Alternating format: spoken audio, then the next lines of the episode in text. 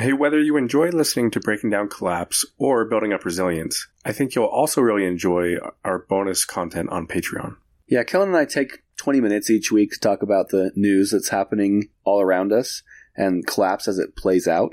We like to have a little fun with it, but also make sure that you're aware of what's going on in the world of collapse. We look forward to having you join us there. The link to join us on Patreon is in the episode description.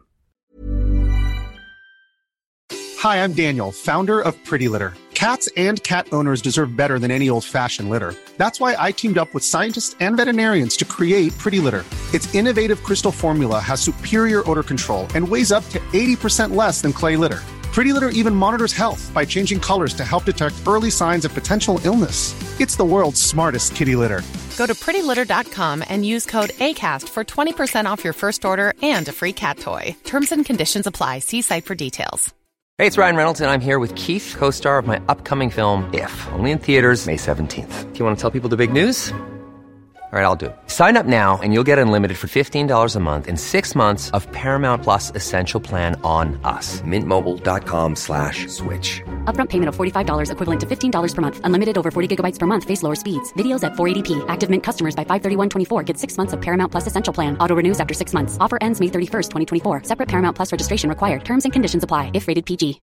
Millions of people have lost weight with personalized plans from Noom. Like Evan, who can't stand salads and still lost 50 pounds.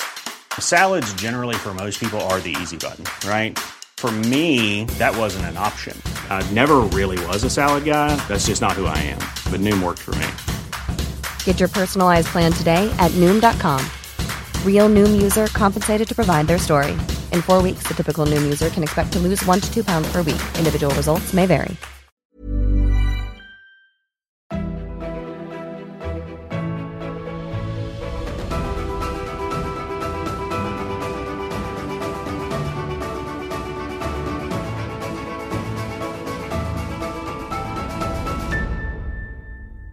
Corey, what do you think you would do if you were suddenly a billionaire? What would you do with your billions of dollars? How many billions are we talking? I I don't know. I mean, in my mind, once you reach that billionaire mark, it's all kind of the same. But however many billions you want, let's say it's let's say 50 billion. Ooh, 50 billion.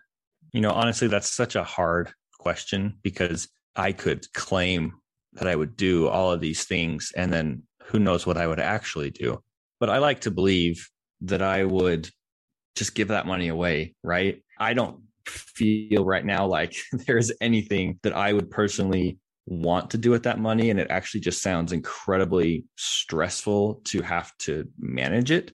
I'd be more than happy to probably hold on to a couple million and just make sure that I have a comfortable lifestyle for my family and I wouldn't have to worry about finances in the future, that sort of thing. But billions of dollars just sounds like it would keep me up at night. You know, you and I, Kellen, recently were speaking with a friend and we were in this house that had to be worth like two and a half, three million. And I just found myself so disturbed by just how grandiose it was. You know, they had like two different dishwashers, they had four sets of washers and dryers, a fridge that was like eight feet wide, just things that seemed so unreasonable and so unnecessary. And that whole house was like three million. So I think of 50 billion and and it's giving me anxiety just thinking about having that much money. Yeah, it's hard to know what any of us would do with that kind of wealth. But I find it interesting that we keep bringing up billionaires on the podcast, not only because we talk about the huge wealth gap and some major problems in our economic system, but also because several billionaires are involved in the collapse conversation. You look at Elon Musk and everything he has said about where society's headed and what he claims he's trying to do. You know, we did an episode at one point on Bill Gates' book about the energy crisis. And today we're going to be talking about a book written by another billionaire, Ray Dalio. It's called Principles for Dealing with the Changing World Order Why Nations Succeed and Fail. And he has a lot to say about the direction that we're headed. You know, I heard about this book coming out last year and I got really excited about it because I do find value about seeing collapse through different people's perspectives. And billionaires, especially, is a very interesting perspective because they view the world in a very different way than we do. Their priorities are very different than mine. And yet they also have a lot to lose in collapse. And it's interesting because these billionaires all have very different perspectives and different priorities. You know, you, you just talked about Elon Musk, and Elon Musk is out here saying he's going to save the world, right? And all you have to do is invest in me and my products, and and we'll take you to this utopia of a world, or we'll get you off the world and onto another planet. And then you have someone like Bill Gates, who claims to be on the more sort of philanthropy route. He's saying he's you know donating money for finding ways to have lab grown meat and fixing climate change and trying to help poor parts of the world, right? And then you have people like Ray Dalio, who, you know, this book is nothing new necessarily in, in the way that he talks about this, but he has long talked about the future and sort of the cycles that we go through and how he is concerned that the US empire is going to collapse. I don't know a lot about Ray Dalio. You know, I can't speak to his political affiliations or his motives for writing this book or his desires. I, I don't know. I'm not going to try. I'm not out here to defend or condemn. Mostly, I'm just interested and curious about what his research and his studies and all of the research and studies that he paid for to have done for this book, which he has the money to do that. I'm, I'm curious to hear what it was that he found. And I will be the first to admit that I did not read this book in its entirety for this episode. Kellen did do the research for this. He read all the way through it, and so I'm I'm really excited to hear what Kellen presents. Yeah, and there is so much to talk about here. I was actually really fascinated by the book. I feel like we could spend 10 episodes on it. I frankly don't think we'll get through everything that we need to in this one episode. So we'll probably break it up into this and the next episode covering Ray Dalio's book. And even then, I'm going to have a little bit of a challenge trying to pick and choose the information to share and how to present it because there is a lot. It, feels like I read an entire textbook. And I'm with you, Corey. I don't know a whole lot about him as a person. I don't know much about his character, about who he is or what he's done. Basically, all I know is what is said about him in the book. In the intro, or maybe it's at the end of the book, it, it has a little bit about the author says Ray Dalio has been a global macro investor for nearly 50 years. He's the founder and co CIO of Bridgewater Associates, an industry leading institutional investment firm that is the largest hedge fund in the world. So I know he's a multi billionaire and that's his background. And you might think, well, what is it about him that makes him credible? Why should I listen to him if he's got this news about the US empire failing. And he claims in the book, he says it's his professional responsibility to preserve wealth regardless of the environment, is how he says it. So his whole skill set, according to him, over the last several decades has been learning to anticipate the future by studying the past. You know, like if X happens, then make Y bet.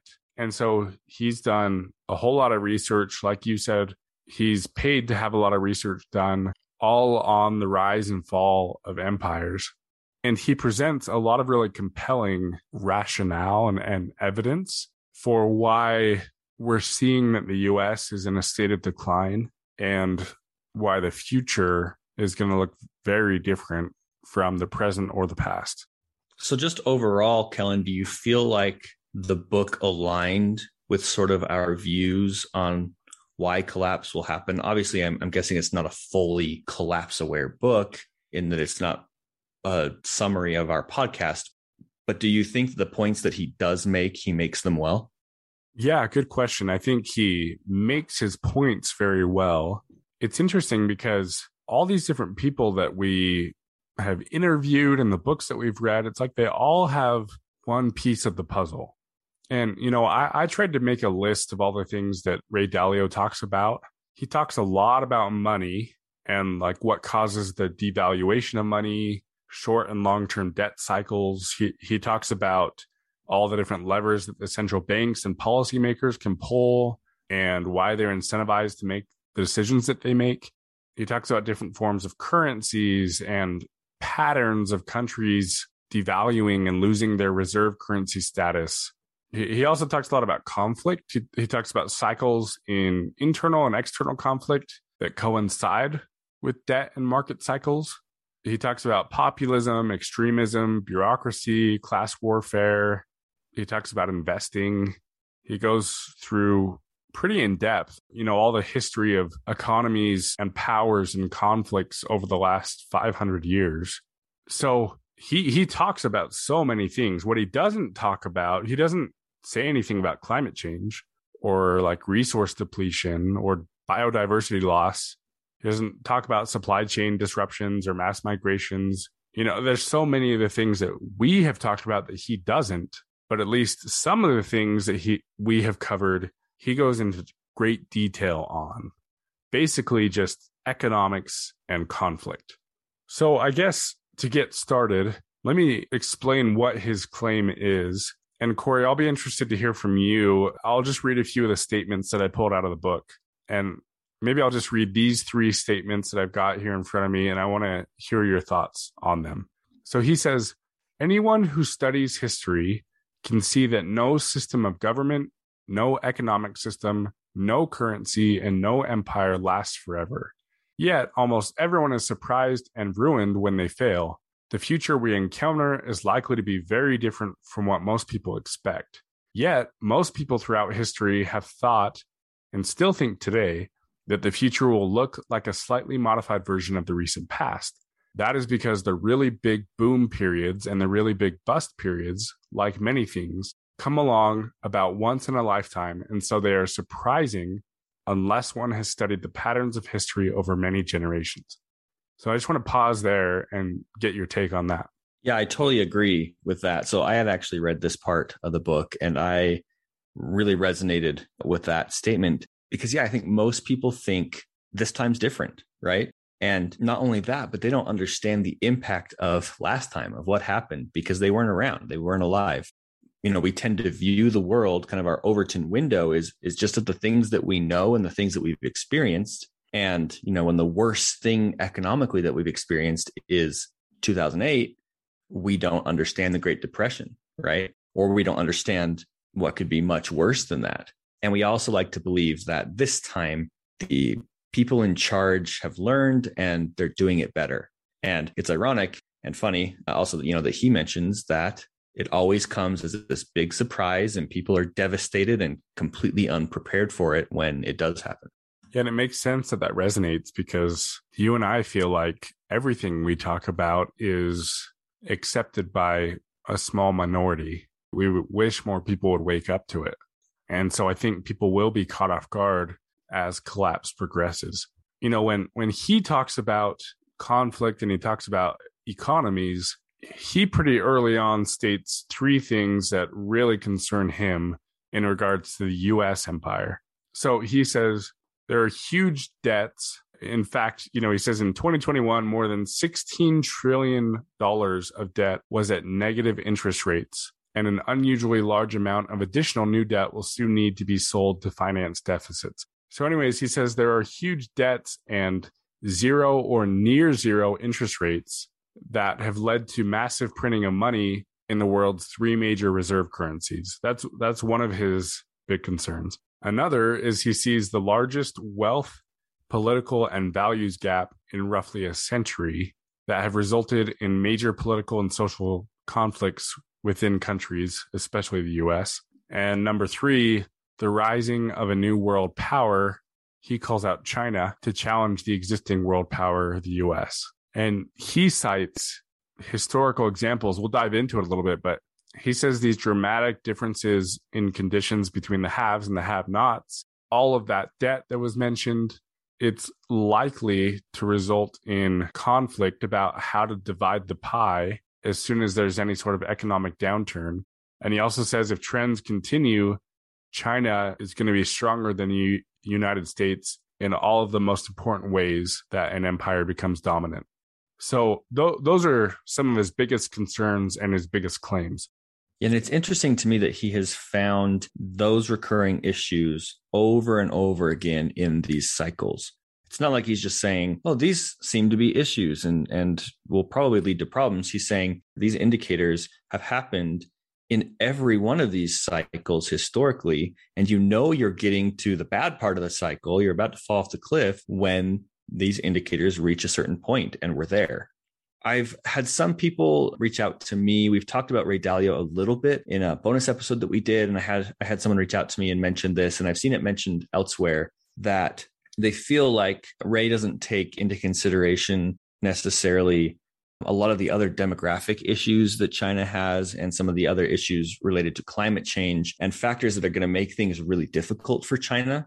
I think that's something to, to at least acknowledge and point out. It's obviously impossible to tell the future, I do think that the US faces more hurdles in the future than perhaps China does. And momentum is a big thing, right?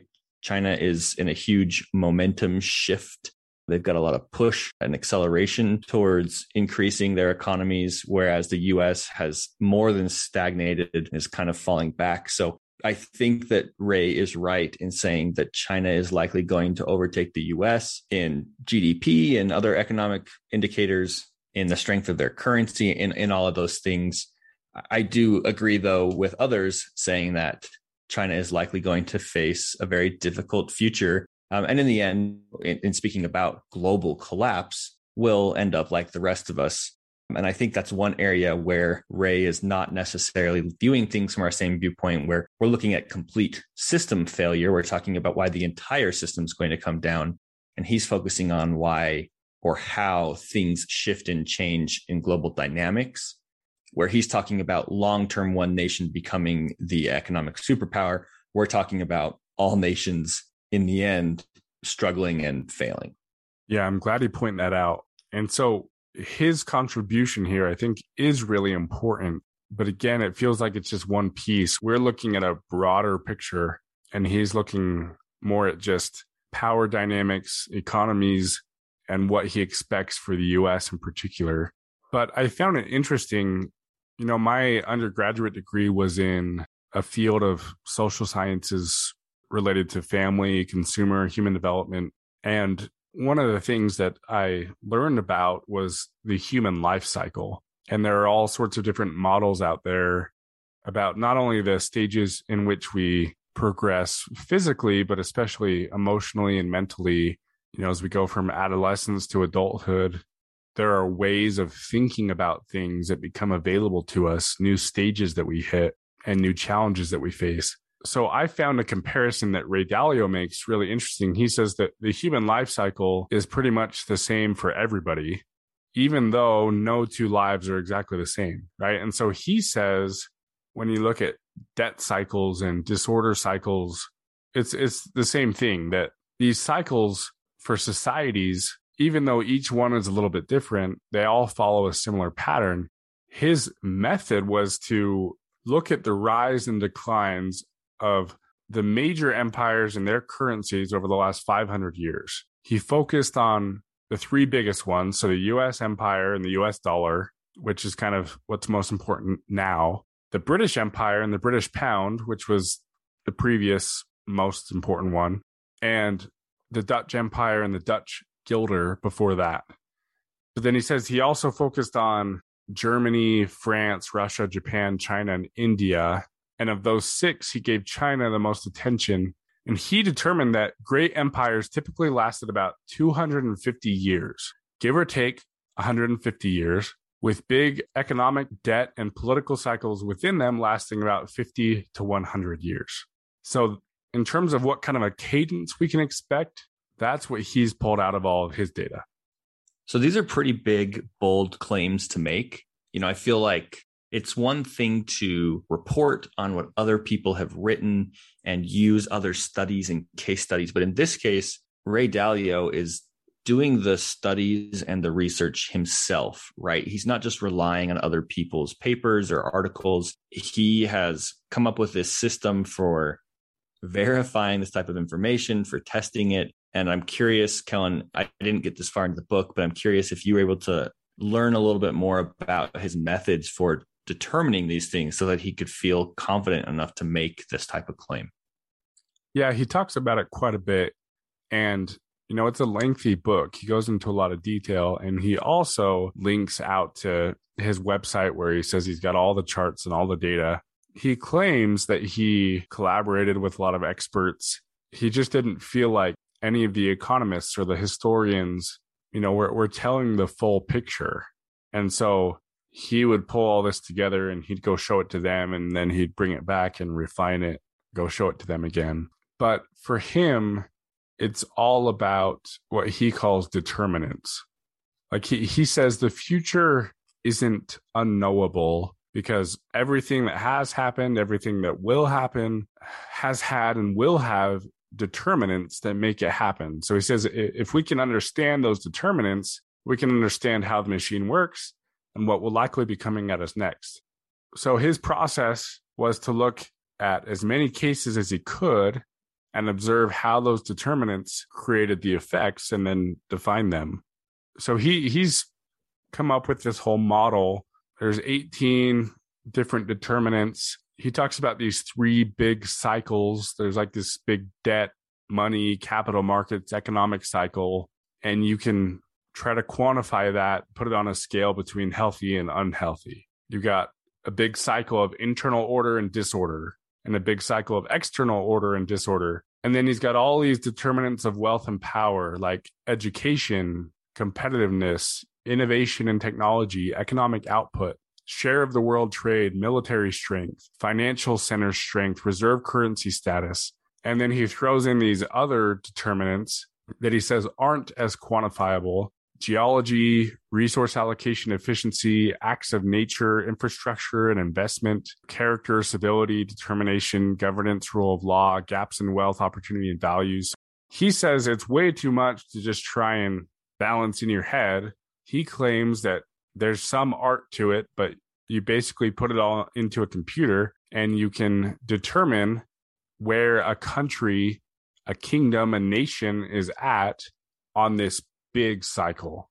And when I say big cycle, he talks about the archetypical big cycle with a rise, a top, and a decline. So, like I said, there's a lot here, but that's just kind of the summary of how he claims he got to the conclusions that he arrived at. Yeah, that's fascinating. It definitely sounds like there is a whole lot there. I do remember just from the bit that I read, I, read the first, I don't know, 100 pages or so. And it seemed like he talked a whole lot about his methods and kind of painstaking detail about how he came about this information. And I thought that was both interesting and annoying. Uh, I guess annoying because I wanted to get to the meat of it, um, but interesting because there definitely was so much there. One thing I'm curious about is, you know, he talks about these different stages. He talks about some of the indicators of knowing where you're at. And it's apparent that he's insinuating we're at the top of this cycle, about to go back down the other side. What are some of those indicators? I know you mentioned a few, but but what are the numbers looking like for us? And, and how does a society know when they're at the top and when they're sliding? Yeah, it's an excellent question to ask because that's what we care about here, right? How much trouble are we in if his model is correct? And so, what I'd like to do, I actually took a small portion of the book and I just want to read his description of the top. You know, a, a nation, a country, a kingdom, an empire. Uh, during the rise, it's got strong education and work ethic strong leadership. They're inventing new technologies. They become more productive, more competitive. They're investing in infrastructure. All these things are happening. They're developing capital markets. They eventually become the world's leading reserve currency and the world's leading financial center. And we've seen that happen with the United States. And you can apply that to any other empire that's come before. But yeah, as I go through this, I just want to read some of the bullet points that he lists out for what a nation looks like that's at the peak, at the top. So he says, as people in the country, which is now rich and powerful, earn more, that makes them more expensive and less competitive relative to people in other countries who are willing to work for less. Would you say you see that now, Corey, in the US? Oh, yeah, absolutely. Yeah, so much of what happens is is us in the US trying to outsource to other nations where people are willing to work for a fraction of the cost, right? Right. He says at the same time, people from other countries naturally copy the methods and technologies of the leading power, which further reduces the leading country's competitiveness. He says, for example, British shipbuilders hired Dutch designers to design better ships that were built by less expensive British workers, making them more competitive, which led the British to rise and the Dutch to decline. So basically, all the technology, the methods that we use in the US now get copied by other countries. Do you feel like we see that? Yeah, as well. I feel like we kind of, the US led the way and it's been duplicated and, and in many ways better than we did it. Yeah, so we kind of lose our competitive advantage there. He says also, as people in the leading country become richer, they tend to not work as hard. They enjoy more leisure, pursue the finer and less productive things in life, and at the extreme become decadent. Values change from generation to generation during the rise to the top, from those who had to fight to achieve wealth and power to those who inherited it. The new generation is less battle hardened, steeped in luxuries, and accustomed to easy life, which makes them more vulnerable to challenges. And this part made me think about our discussions around trading our independence for convenience and how we do live such luxurious lives compared to much of the world. And yet we can't really take care of ourselves if we're forced to. He says, additionally, as people get used to doing well, they increasingly bet on the good times continuing and borrow money to do that, which leads to financial bubbles. You feel like you see a lot of borrowing taking place in the US, Corey? I think I saw recently that consumer debt was up to like $16 billion. It was something wild. Yeah. So it, I would say, as he's describing these things, that it's pretty spot on. He says, within capitalist systems, financial gains come unevenly, so the wealth gap grows. Wealth gaps are self reinforcing because rich people use their greater resources to expand their powers. They also influence the political system to their advantage and give greater privileges to their children, like better education, causing the gaps in values, politics, and opportunity to develop between the rich haves and the poor have nots. Those who are less well off feel the system is unfair, so resentment grows. And I don't know about you, Corey, but I feel like what we've seen recently in that K curve, that widening wealth gap, has just been astounding. Yeah, absolutely. And when you consider the Gini coefficient and how high that is, and just general sentiment, it does seem that we're at sort of a, a peak of sort of distrust in the wealthy and in in the government. Right. So he goes on to say during the top, the leading country's financial picture begins to change. Having a reserve currency gives it the exorbitant privilege of being able to borrow more money, which gets it deeper into debt. This boosts the leading empire's spending power over the short term and weakens it over the long run. Inevitably, the country begins borrowing excessively, which contributes to the country building up large debts with foreign lenders. While this boosts spending power over the short term, it weakens the country's financial health and weakens the currency over the longer term. In other words, when borrowing and spending are strong, the empire appears very strong, but its finances are in fact being weakened because the borrowing sustains the country's power beyond its fundamentals by financing both domestic overconsumption and international military conflicts required to maintain the empire so it's funny because he's describing each of these bullet points as what happens to any empire that's at the top, but it just feels so pointed at the US. Right. Yeah. It feels like he just perfectly explained our exact situation. And obviously, you know, partially that's what he's trying to do. That's the point he's trying to make. But if all the research that he did pointed in that direction, it's, it's not to say, oh, he's just finding reasons to believe that he's actually seeing these things having happened in the past and now just viewing them happen again and, and being able to kind of see where that's supposed to lead. Right. So he goes on to say also the costs of maintaining and defending the empire become greater than the revenue it brings in. So having an empire becomes unprofitable. He makes some points about that. He then says the richer countries get into debt by borrowing from poorer countries that save more. That's one of the earliest signs of wealth and power shift.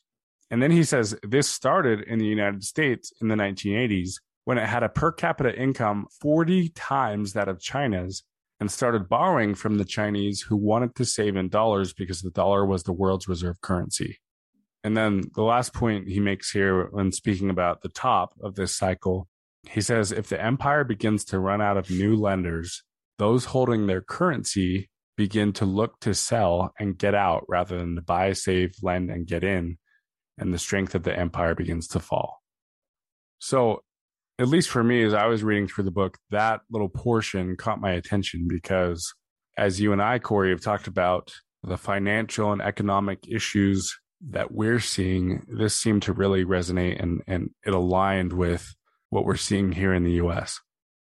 So then where do we go from here? Does he talk about what sort of the next steps are as far as what we can expect to see happen?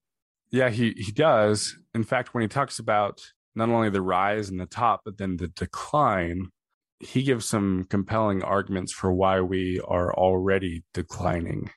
So, some of the things that signal a decline, he says debt becomes very large.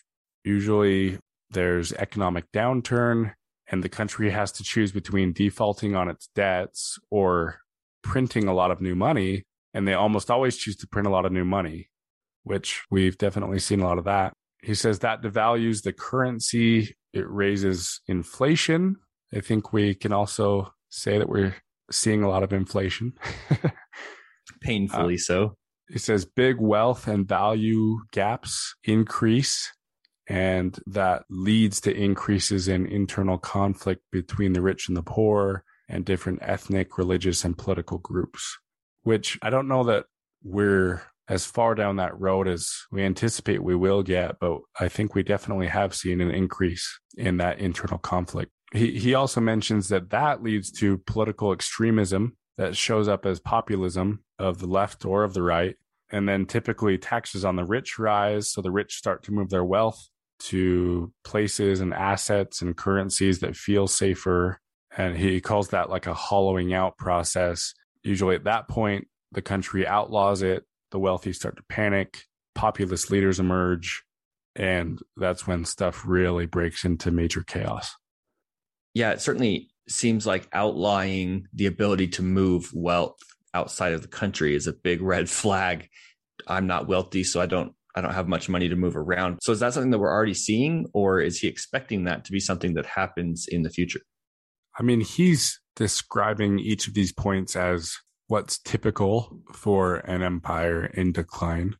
So I would assume where he's claiming that the US is in a state of decline, that he's saying, yes, that will happen. I don't know what that looks like. I don't know what kind of rules and laws and sanctions are put in place to prohibit somebody from moving their wealth to different places or assets or currencies that feel safer to them. So it could be happening. I don't know enough about it to be able to give a good answer.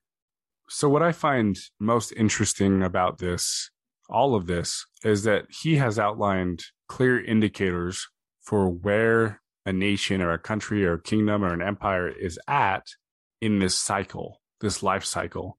And according to him, when he stacks up all the evidence, as he's looked at the last 500 years. And in some cases, like with China, he went clear back much further than that. He feels like there's a pretty clear picture of where we're at and that we are in a state of decline.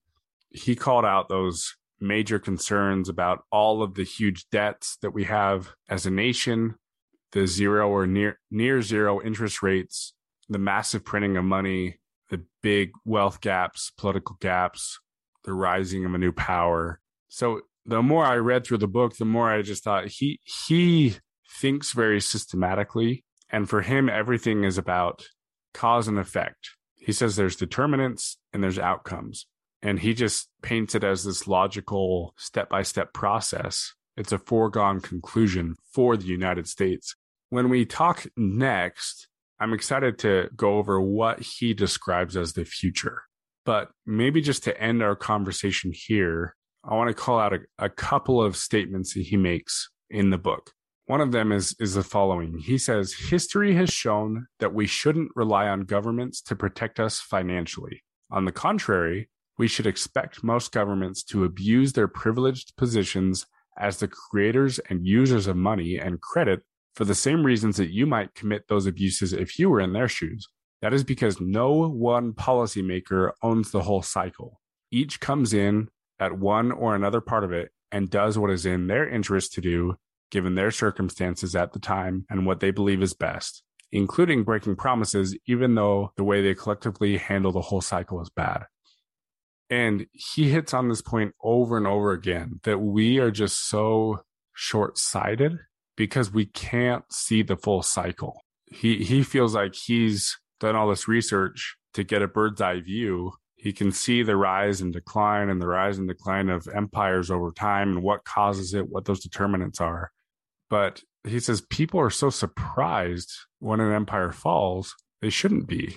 Like it's, there's so many indicators of it and and people expect their governments to protect them financially they shouldn't be because elected officials are only in for a very short period of time they're only going to do what they need to do at that time in fact one statement he makes he says when one can manufacture money and credit and pass them out to everyone and make them happy it's very hard to resist the temptation to do so it is a classic financial move Throughout history, rulers have run up debts that won't come due until long after their own reigns are over, leaving it to their successors to pay the bill. And again, because of how short-sighted we are, that that's why collapse is a big concern.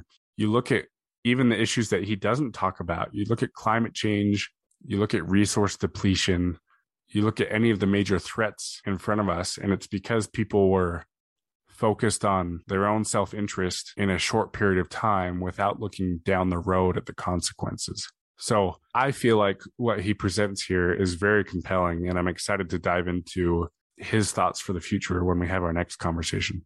Yeah, thank you for the summary to the beginning of this book. It has been really interesting to hear about his methods, kind of the conclusion that he came to, but I will be really excited for next week to hear what he envisions the future being like because you know our our version of collapse can be very vague because we don't necessarily know exactly what's going to happen next. And he's not stating that he knows exactly what's going to happen but i will at least be interested to hear what his version of the future looks like. And you know it's one thing to say okay america the us will no longer be sort of the world power won't be the empire that it was China will take that position. But what does that really mean? What does that mean for my well being? What does that mean for other people in the US? And what does it mean for people globally? So, again, thank you, Kellen. And I look forward to hearing the rest of this next week.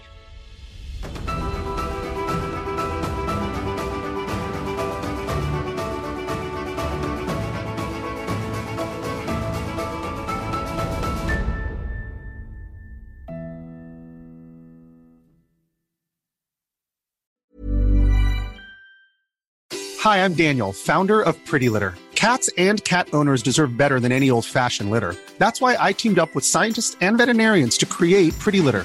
Its innovative crystal formula has superior odor control and weighs up to 80% less than clay litter. Pretty Litter even monitors health by changing colors to help detect early signs of potential illness. It's the world's smartest kitty litter. Go to prettylitter.com and use code ACAST for 20% off your first order and a free cat toy. Terms and conditions apply. See site for details.